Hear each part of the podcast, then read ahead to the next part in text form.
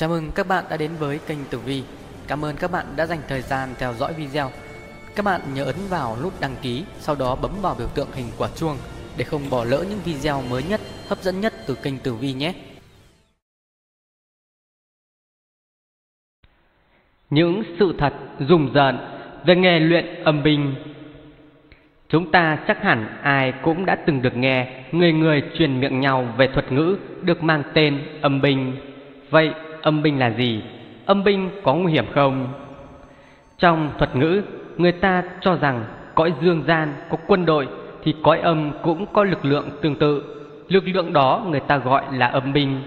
Ngoài ra, âm binh còn là những loại vòng vất vưởng không ai thờ cúng cũng như không được nghiệp quả định hướng rõ ràng hoặc là chính họ tự nguyện đầu quân dưới quyền lực của thầy Pháp để được cúng thí hay do thầy Pháp khống chế và sai khiến.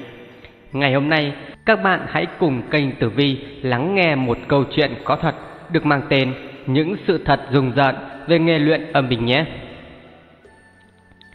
Cách đây khoảng gần 20 năm về trước, trong một đêm đông lạnh giá, ngồi trên bếp lửa hồng, ông nội tôi kể cho tôi nghe một câu chuyện mà tới bây giờ tôi vẫn nhớ rõ vẻ mặt thất thần của ông lúc kể lại. Ông nội tôi tên Hương, ông có một người bạn lâu năm tên là Lý. Ông Lý ở quê sống rất tốt với mọi người và thường giúp đỡ bất kỳ ai khi gặp khó khăn hoạn nạn trong làng. Ông chẳng bao giờ ngại khó ngại khổ, cứ có ai nhờ là ông giúp tận lực. Thế nên xa xa gần gần ai cũng quý mến ông Lý. Nhưng chẳng hiểu thế nào người tốt như ông ấy cuối đời lại thê thảm. Năm ấy, ông Lý tròn 49 tuổi, bỗng dưng đổ bệnh, nằm liệt giường. Bệnh tật hành ông đau đớn, lê lết rên rỉ hết ngày này qua tháng khác, thuốc thang cũng chẳng đỡ nổi. Thế rồi, sau ba tháng liệt giường, liệt chiếu, ông Lý ra đi trong sự đau xót, than khóc của con cháu hàng xóm láng giềng. Trước khi mất, ông Lý có gọi ông nội tôi tới, nắm chặt tay như thầm cảm ơn một điều gì đó. Ông tôi chỉ lặng lẽ gật đầu, dường như giữa hai người có một bí mật nào đó chưa được tiết lộ. Có người thấy ông Lý sống tốt như vậy, lại chẳng có một cái chết yên lành, thì ngửa mặt lên trời mà than trách. Còn ông nội tôi thì chỉ lặng lẽ thở dài, vì chỉ có ông là người duy nhất biết rõ ngọn ngành. Chuyện là như vậy. Hồi ông nội tôi còn trai tráng, ông cùng ông Lý khi ấy là một chàng trai lanh lợi, tràn trẻ sức sống. Hai người rủ nhau đi đào vàng ở khu vực miền núi xa xôi trên Lai Châu. Một thời gian dài đào vàng vất vả ở trên đó, nhưng cũng chẳng kiếm được tiền nhiều, nên ông nội tôi và ông Lý có ý định làm hết tháng, lấy tiền công rồi về xuôi tìm việc khác để làm. Hôm đó, khi hết ngày làm việc, mặt trời đã xuống núi, trên đường ra suối tắm, ông Lý gặp một ông già người dân tộc Mông tên là Hoa. Không biết hai người nói với nhau những gì, nhưng buổi tối hôm đó, ông Lý có dù ông tôi đi cùng tới nhà ông Hoa người dân tộc Mông ấy. Căn nhà của ông Hoa là một căn nhà sàn khang trang. Khi vào bên trong gặp lão người Mông, thấy ông ấy đã pha trà đợi sẵn từ bao giờ. Nghe hai người nói chuyện, ông nội tôi mới biết ông Hoa là một thầy phù thủy thờ âm binh. Khi gặp ông Lý, thấy ông Lý hợp căn với mình, cho nên ông Hoa muốn truyền nghề lại. Một là để không bị thất truyền, hai nhân đó có thể giúp đỡ nhiều người khác nữa. Thấy ông Lý hiền lành, có thiên phú dị bẩm, cho nên ông Hoa quyết định dạy cho ông Lý tất cả những gì mà mình biết. Và từ đó trở đi, ông Lý bước vào những chuỗi ngày tu luyện gian khổ, từng bước từng bước trở thành thầy phù thủy luyện âm binh những ngày tháng khó quên trong cuộc đời của ông Lý bắt đầu từ đây. Nói đến âm binh, có lẽ cũng cần phải giới thiệu qua một chút. Âm binh là những hồn ma chưa được đầu thai, song không được ai thờ cúng, vất vưởng đầu đường xó chợ, lang thang khắp nơi từ rừng hoang đến thôn ấp thị thành. Vì không ai cúng bái, cho ăn, cho nên chúng đói khổ thê thảm. Người đời hay gọi là ma đói, trong kinh Phật gọi là ngã quỷ hễ nơi đâu có cúng thị thực thì họ tranh nhau đến giành ăn, nhưng cũng chẳng thấm vào đâu, vì người cúng thì ít mà ma đói thì nhiều. Lợi dụng điểm này, các thầy phù thủy triệu hồi chúng về cho ăn hàng ngày, rồi dần dần sai khiến chúng làm theo mệnh lệnh thông qua các bùa phép. Thông thường các vong linh được các thầy phù thủy triệu hồi về để làm âm binh cũng đều là những vong linh rất càng cường, hùng dữ và từ đó chúng trở thành âm binh phục tùng mệnh lệnh của thầy pháp. Nhưng nhiều khi chúng cũng sẽ phản lại thầy khi không được cho ăn đầy đủ, khi thực hiện không đúng quy cách hoặc khi thầy phù thủy suy yếu pháp lực. Cho nên việc luyện âm binh là một con dao hai lưỡi. Rất nhiều thầy cuối đời bị âm binh vật ngược lại, chết thê thảm. Bước đầu tiên luyện âm binh đó chính là việc luyện mắt. Mắt mà không thấy âm binh thì nói gì đến điều khiển nữa. Ông Hoa dạy ông Lý, tối nào cũng ngồi 3 giờ liền, nhìn thẳng vào ngọn nến, cố gắng không được chớp mắt.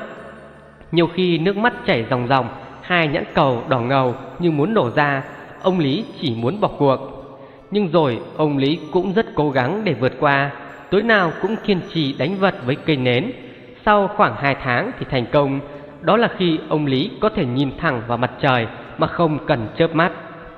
Bước 2 đó chính là luyện âm khí. Tối tối sau 10 giờ đêm, theo lời thầy dạy, ông Lý xách một xô nước đi tới bãi Thà Ma cách lán khoảng 2 km.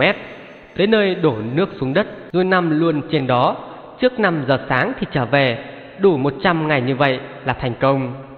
Nhưng trên đường đi về hoặc đi thì không được gặp bất kỳ ai và không được để bất kỳ thứ gì rơi vào trong số nước đó.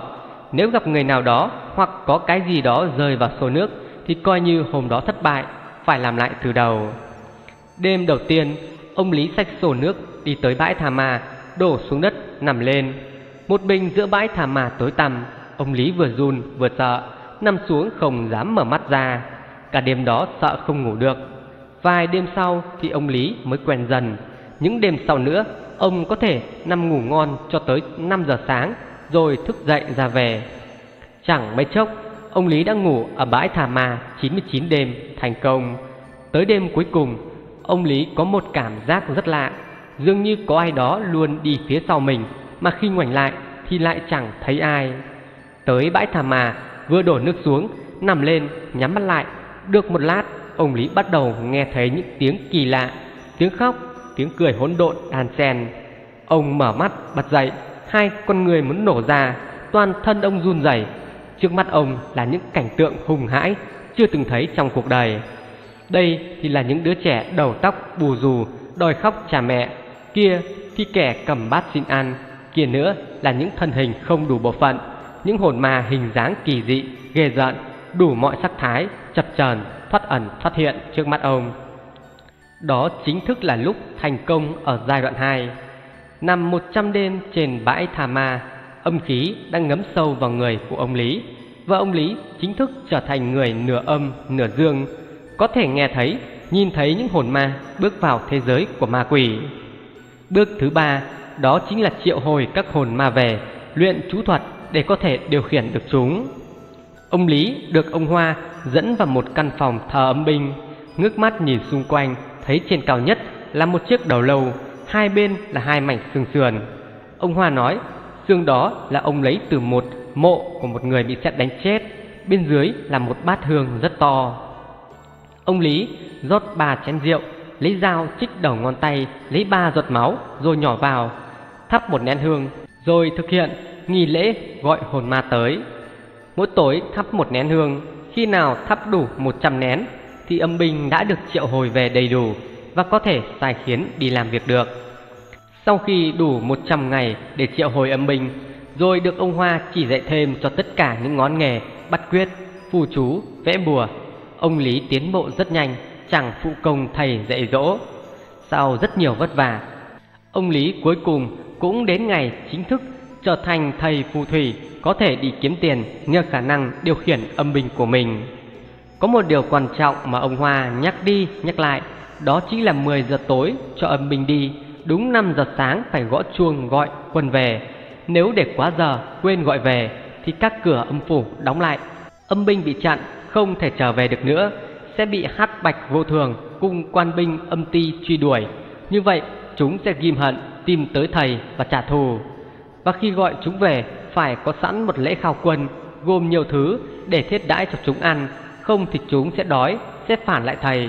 Và đặc biệt phải chú ý điều này không được để quên. Khi mới vào nghề, ông khởi nghiệp bằng cách gọi những vong hồn mới chết về để có thể nói chuyện với người thân. Có ai thuê, ông Lý bảo họ ngồi vào điện thờ, thắp hương, viết vào giấy tên, tuổi, nơi sinh, nơi mất của vong hồn, rồi cho âm binh đi tìm vong hồn ấy, kéo về trả lời những câu hỏi của người nhà. Cứ thế, mọi thắc mắc của người thuê, ông Lý đều có thể trả lời một cách thỏa đáng. Do đó, mọi người cứ thế truyền tay nhau, dần dần ông Lý cũng được nhiều người biết đến. Rồi một ngày, càng ngày càng đông người tìm tới ông Lý nhờ gọi hồn. Có những người có người thân bị chết không tìm thấy xác, tới nhờ ông Lý giúp đỡ.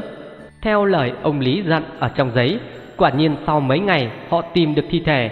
Từ đó về sau, danh tiếng của ông Lý càng ngày càng nổi tiếng. Sự nghiệp tiến triển, ông chuyển sang tập làm những thứ khó khăn hơn. Ông bắt đầu điều khiển quân binh cho đi làm những việc như tát nước, chặt gỗ mỗi khi có người thuê và đoàn âm binh của ông Lý tỏ ra rất đắc lực. Mọi việc đều tiến hành từ 10 giờ đêm cho tới 5 giờ sáng. Đúng 5 giờ sáng, ông gõ ba hồi chuông gọi quân về và không quên làm sẵn một mâm cúng thịnh soạn để khao quân. Thành công đến với ông Lý quá nhanh, quá nguy hiểm. Chỉ 3 năm sau, ông Lý đã có thể thành thạo đưa quân đi làm những việc mà ông Hoa, sư phụ của ông Lý, phải mất tới 5 đến 7 năm mới có thể làm nổi. Danh tiếng của ông nổi như cồn. Lúc này, ông Lý thấy tự mãn với khả năng của mình, quyết định vượt qua hàng rào của những lời dằn dạy mà sư phụ ông đã nhắc nhở. Ông bắt đầu nhận lời làm những việc táo bạo hơn như đưa âm binh đi hại người. Đó là điều cấm kỵ của nghề luyện binh. Lúc mới học nghề, ông Hoa đã dặn đi dặn lại, dù thế nào đi chẳng nữa cũng không được dùng âm binh để hại người, vì ắt sẽ gặp quả báo. Thầy Pháp dù có cao tay ấn đến mức nào thì đứng trước quả báo cũng chỉ là con muỗi mỏng mà thôi. Nhưng ông Lý đã phớt lờ đi những lời dằn dạy của sư phụ, đồng tiền đã che mắt bịt tai ông Lý lại. Cứ như thế, càng ngày càng ngày, ông Lý dấn sâu hơn vào những phi vụ đen tối, đem âm binh đi hại người. Nhưng ông Lý đâu biết rằng chúng sẽ nhấn chìm cuộc đời ông sau này. Không ít những tên chủ bãi vàng, những tên buôn lậu bỏ ra số tiền không nhỏ để nhờ ông Lý triệt hạ các đối thủ cản bước làm ăn của chúng, và ông Lý đều nhận lời. Ông Lý chờ đến đêm cứ sau 10 giờ là điều âm binh đi tìm đến lán trại của những người được thuê để triệt hạ, rồi lệnh cho âm binh đốt lán trại giữa đêm, làm cho những người ấy chạy không kịp, đều bị thương. Có những chủ bãi vàng khi chạy còn bị âm binh chặn đường, xô cho ngã xuống, dù không chết nhưng cũng tàn tật. Ông Lý không có ý định giết họ mà chỉ làm lửa chừng, lửa vời để họ bị thương tật và không còn sức lực để làm gì được mà thôi. Những việc làm đen tối của ông Lý ngày một nhiều và cuối cùng cũng đến tai của sư phụ ông. Sư phụ ông, ông Hoa không kìm nén được tức giận, lập tức đi tìm đến ông Lý.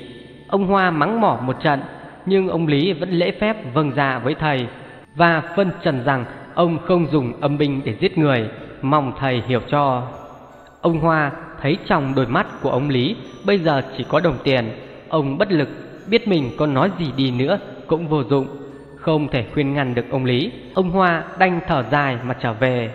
Sau những ngày trầm tư suy nghĩ, không muốn đệ tử mình dẫn sâu thêm vào vực thẳm tội lỗi, ông Lý đã giải nghệ mấy năm không còn nuôi âm bình nữa, nên ông quyết định đi tìm tới một thầy phù thủy khác, nhờ ông ấy đem âm binh của mình đến đánh úp quân của ông Lý, mục đích là chặn ông Lý lại, buộc ông Lý phải dừng những việc tội ác lại. Và cuộc chiến giữa các thầy phù thủy bắt đầu nổ ra. vị ông Lý không biết trước, cho nên khi quân âm binh của thầy phù thủy kia bất ngờ ập tới, bao vây tứ phía, rồi ao ao xông tới quyết chiến, âm binh của ông Lý chỉ biết đau khổ chống đỡ, lớp bị chém, bị đâm xối xả, lớp gục xuống gào thét đau đớn. Đêm hôm đó, trong làn gió, mọi người gần xa đều ngửi thấy mùi tanh của máu. Trẻ con đứa đang nín thì khóc thét lên, còn đứa đang khóc thì tái mét nín bặt. Người ta còn nghe thấy những tiếng kêu thất thanh hòa vào trong gió, giận đến tóc gáy. Sau đêm đó, đoàn âm binh của ông Lý thường vòng rất nhiều. 5 giờ sáng, khi ông Lý gõ chuông rút quân về, ông mới tá hỏa sực nhớ ra rằng mình đã quên không chuẩn bị lễ khao quân như mọi khi. Vừa bị đánh cho thương tích tơi bời, vừa mệt vừa đói cồn cào, đã vậy về nhà lại không được ăn, đám âm binh của ông nổi giận đùng đùng, bao nhiêu bức xúc chúng dồn hết lên đầu của ông Lý. Chỉ trong chớp mắt, chúng ào ào xông tới tấn công, khiến cho ông Lý không kịp trở tay. Không biết chúng đã làm gì, nhưng khi sáng ra, ông nội tôi bước vào, chỉ thấy ông Lý nằm vật trên sàn, mắt nhắm, miệng ú ớ mãi được một vài câu. Ông nội tôi lập tức chạy ngay tới nhà ông Hoa để cầu cứu, nhưng ông lão từ chối. Ông nói ông Lý đáng bị như vậy, vì gieo nhân nào ắt sẽ gặp quả nấy. Chỉ có như thế thì mọi người mới có thể bình yên. Nếu như cứu ông Lý thì chắc chắn ngựa sẽ quen đường cũ. Nhưng không thể ngồi chờ nhìn bạn mình chết, ông nội tôi đã quỳ trước cửa nhà của ông Hoa khẩn cầu ông ra tay cứu ông Lý. Nhưng đáp lại ông nội tôi là vẻ mặt cương quyết của ông Hoa. Nhưng thực ra ông Hoa có một nỗi khổ giấu kín trong lòng. Trong tâm của ông khi ấy cũng rằng cò dữ dội. Một ngày một đêm trôi qua, ông nội tôi vẫn quỳ ở đó, nhất quyết không đứng dậy cho đến khi ông Hoa nhận lời. Cuối cùng, ông Hoa cũng mềm lòng, đành phải gật đầu đồng ý. Ông cùng ông nội tôi đi tới cửa nhà của ông Lý. Tới nơi, ông nội tôi thấy toàn bộ khu vực đó âm u, lạnh lẽo đến giận người. Ông Hoa thì thấy rất nhiều âm binh mặt mày hung tợn còn đang bao vây ở đó, chưa chịu buông tha cho ông Lý. Ông Hoa đứng yên một lúc quan sát, nét mặt toát lên vẻ sợ hãi, rồi ông bước vào nhà, nhìn thấy ông Lý nằm bất động trên giường, đôi mắt vẫn nhắm. Ông biết tình hình đã trở nên cực kỳ nghiêm trọng, nếu không ra tay sớm, ông Lý sẽ chết mà còn kéo theo bao nhiêu hậu họa về sau. Vì lũ âm binh này giờ đây đã mất kiểm soát, chẳng ai có thể điều khiển được chúng nữa. Để càng lâu, chúng càng trở nên mạnh và sẽ lôi kéo thêm đồng bọn tụ tập về đây biến thành một xào huyệt của chúng, tác oai tác quái, gây hại cho dân lành. Nhưng khổ một nỗi, ông Hoa giờ đây đã già, lại đã giải nghệ, không còn thời kỳ phong độ như trước nữa, không còn đủ sức mạnh để khống chế đám âm binh hung tận đó. Nhưng không còn cách nào khác, ông Hoa phải lặn lội mời sư huynh của mình, thuở xưa cùng học pháp thuật, chung một thầy tên là Hoàng. Do nể tình đồng môn huynh đệ và cũng muốn cứu một mạng người, ngăn chặn hậu họa mai sau, ông Hoàng nhận lời. Khi hai người vừa bước tới cửa nhà của ông Lý, ông Hoàng bỗng dừng lại, đôi mắt đăm chiêu nhìn vào căn nhà. Hồi lâu ông lắc đầu với vẻ mặt rất nghiêm trọng và từ từ đưa ánh mắt e ngại nhìn sang ông Hoa. Dường như đã hiểu được ông Hoàng muốn nói gì, nên ông Hoa chỉ biết nắm chặt tay của sư huynh mình, muốn cầu cứu. Thở dài một hồi lâu, ông Hoàng nói, đó là nghiệp của hắn, đã gây ra ắt phải chịu quả báo. Cả ta và đệ đều hiểu, nếu muốn cứu mạng hắn, nặng nhất thì phân mạng, nhẹ cũng trở thành phế nhân. Nhưng dù biết điều đó, ông Hoa vẫn muốn cứu ông Lý. Dù sao thì ông cũng là người đưa ông Lý vào nghề, ông cũng có trách nhiệm trong chuyện này. Nhưng ông Hoàng thì không thể mạo hiểm tính mạng của mình vì việc này, nên ông quyết định rút lui. Nghĩ tới tình đồng môn, ông Hoàng rút trong túi đưa cho ông Hoa một quyển sách đang ngả màu, cũ đến mức không thể cũ hơn được nữa. Đó chính là quyển Bí kíp trận pháp trừ tà do sư phụ hai ông để lại. Theo quy củ môn phái thì cuốn bí kíp này chỉ truyền lại cho đại đệ tử, cho nên ông Hoàng mới có mà thôi. Nhưng tình thế đã trở nên cấp bách, không lẽ trợn mắt nhìn sư đệ đi vào chỗ chết mà không nhận được sự trợ giúp nào. Ông Hoàng đành phá lệ giao bí kíp cho sư đệ mình. Sau khi dặn dò sư đệ bảo trọng, ông Hoàng quay lưng bước đi. Ông Hoa thở dài, tay lật từng trang sách, mắt chăm chú không rời. Mấy ngày trôi qua, sau khi đã nghiên cứu kỹ các loại trận pháp trong cuốn bí kíp, ông Hoa quyết định sử dụng trận đồ bát quái để phòng ấn, nhốt đám âm binh ấy lại. Đây là một trận pháp rất mạnh, tuy nhiên nó đòi hỏi pháp sư phải tổn hào rất nhiều pháp lực để có thể triển khai. Mà ông Hoa thì giờ đây đã quá già lại giải nghệ một thời gian dài, pháp lực suy giảm đi rất nhiều. Nhưng ông mặc kệ, quyết định liều cái mạng già của mình, thế nào cũng phải nhốt đám âm mình đó lại, cứu đệ tử của mình thoát ra khỏi nguy kịch. Ông Hoa gọi ông tôi đến để phụ ông ấy chuẩn bị cho trận đồ chấn điểm. Ông sai ông tôi đào một cái hố bát giác hình mai rùa, rộng chừng 20 mét vuông, sâu tầm nửa mét, lấy tám chiếc cọc cao tầm đầu người, chiếu theo tám vị trí của bát quái, đóng sâu xuống tám góc, chỉ để nhô lên khoảng mặt đất khoảng nửa mét. Ông Hoa làm một phép gì đó, yểm vào tám cái cọc, ông tôi xem mà không hiểu. Tiếp đến, ông lấy ra một loại pháp dược lỏng màu đen, vẽ lên đất, nối tám cái cọc đó với nhau, tạo thành hình bát quái. Rồi sau đó lại tìm hai con mèo, một con mèo đen và một con mèo trắng, đặt vào hai điểm tương ứng như hai mắt âm dương trong thái cực đồ. Sau nhiều ngày vất vả chuẩn bị, một pháp trận kiên cố đã được hình thành, chỉ chờ đúng ngày, đúng giờ để có thể kích hoạt. Ông Hoa đợi đến đúng rằm tháng 7, ngày mà âm khí mạnh nhất trong năm. Ông chuẩn bị một mâm lễ thịnh soạn, dặn ông tôi nửa đêm sẽ hành động. Đêm hôm đấy, dưới ánh trăng mờ ảo, ông Hoa và ông nội tôi đem lễ vật vào trong giữa trận đồ bát quái, cùng với một bát hương thật to. Ông Hoa đốt đúng 100 nén hương, cắm vào đó. Ông Hoa giải thích rằng để dẫn dụ được đám âm binh ấy tiến vào trận đã bày sẵn thì cần phải bày một lễ cúng thịnh soạn. Chúng lâu ngày đang đói cồn cào, nếu ta đem đồ ăn, thức uống bày ra mời chúng, thế nào chúng cũng trúng kế mà ào ào tiến vào giữa trận pháp. Khi ấy, ông sẽ làm phép kích hoạt trận pháp, nhốt chúng lại. Tuy nhiên để giết chúng thì rất khó vì sức không đủ, nhưng chúng cũng không đủ sức để có thể thoát ra khỏi trận pháp đó. Người ta gọi đó là phòng ấn. Tiến hành trận pháp này hao tổn rất nhiều dương khí, mà khi luyện thành thầy phù thủy, ông Hoa đã trở thành người nửa âm nửa dương. Lúc đó dương khí của ông chỉ còn một nửa so với người bình thường. Thế nên sau trận này, ông Hoa sẽ tổn hết dương khí và không thể tiếp tục sống được nữa. Giờ tí đúng nửa đêm, ông Hoa rút ra một tờ giấy màu vàng, dùng bút chấm vào một dung dịch sen sệt màu đỏ, viết lên giấy những ký tự ngoằn ngoèo đầy bí hiểm. Chẳng phải giải thích thì ông tôi cũng biết ngay đó là vẽ bùa chú, còn cụ thể là bùa chú gì thì chỉ có trời biết, đất biết, ông Hoa biết, chứ ông nội tôi còn lâu mới có thể biết được. Xong xuôi, ông Hoa ngồi xuống, tay bắt quyết, miệng dâm dâm đọc thần chú bằng một thứ tiếng kỳ quái mà ông nội tôi chưa từng nghe tới bao giờ. Ngay lập tức, cảnh vật biến đổi khác thường, những đám mây đen ồn ồn kéo đến, che kín ánh trăng vàng vặc của nửa đêm rằm tháng 7. Bầu trời phút chốc đã chuyển sang tăm tối mù mịt, những cơn gió bỗng nhiên rít lên từng cơn như những tiếng gào thét đầy ma quái. Cát bụi bị thổi tung mù mịt, những ngọn cây nghiêng ngả như muốn văng khỏi mặt đất. Ông Hoa thì thầm vào tai ông nội tôi nói rằng đó là đám âm binh đang kéo đến đánh chén.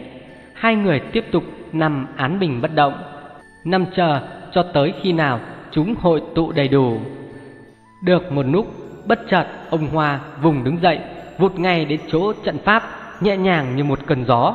Ông rút ra một tờ bùa màu vàng, tay bắt quyết, miệng đọc chú, rồi nhanh tay dán vào một trong tám kịch cọc, kích hoạt trận đồ bắt quái.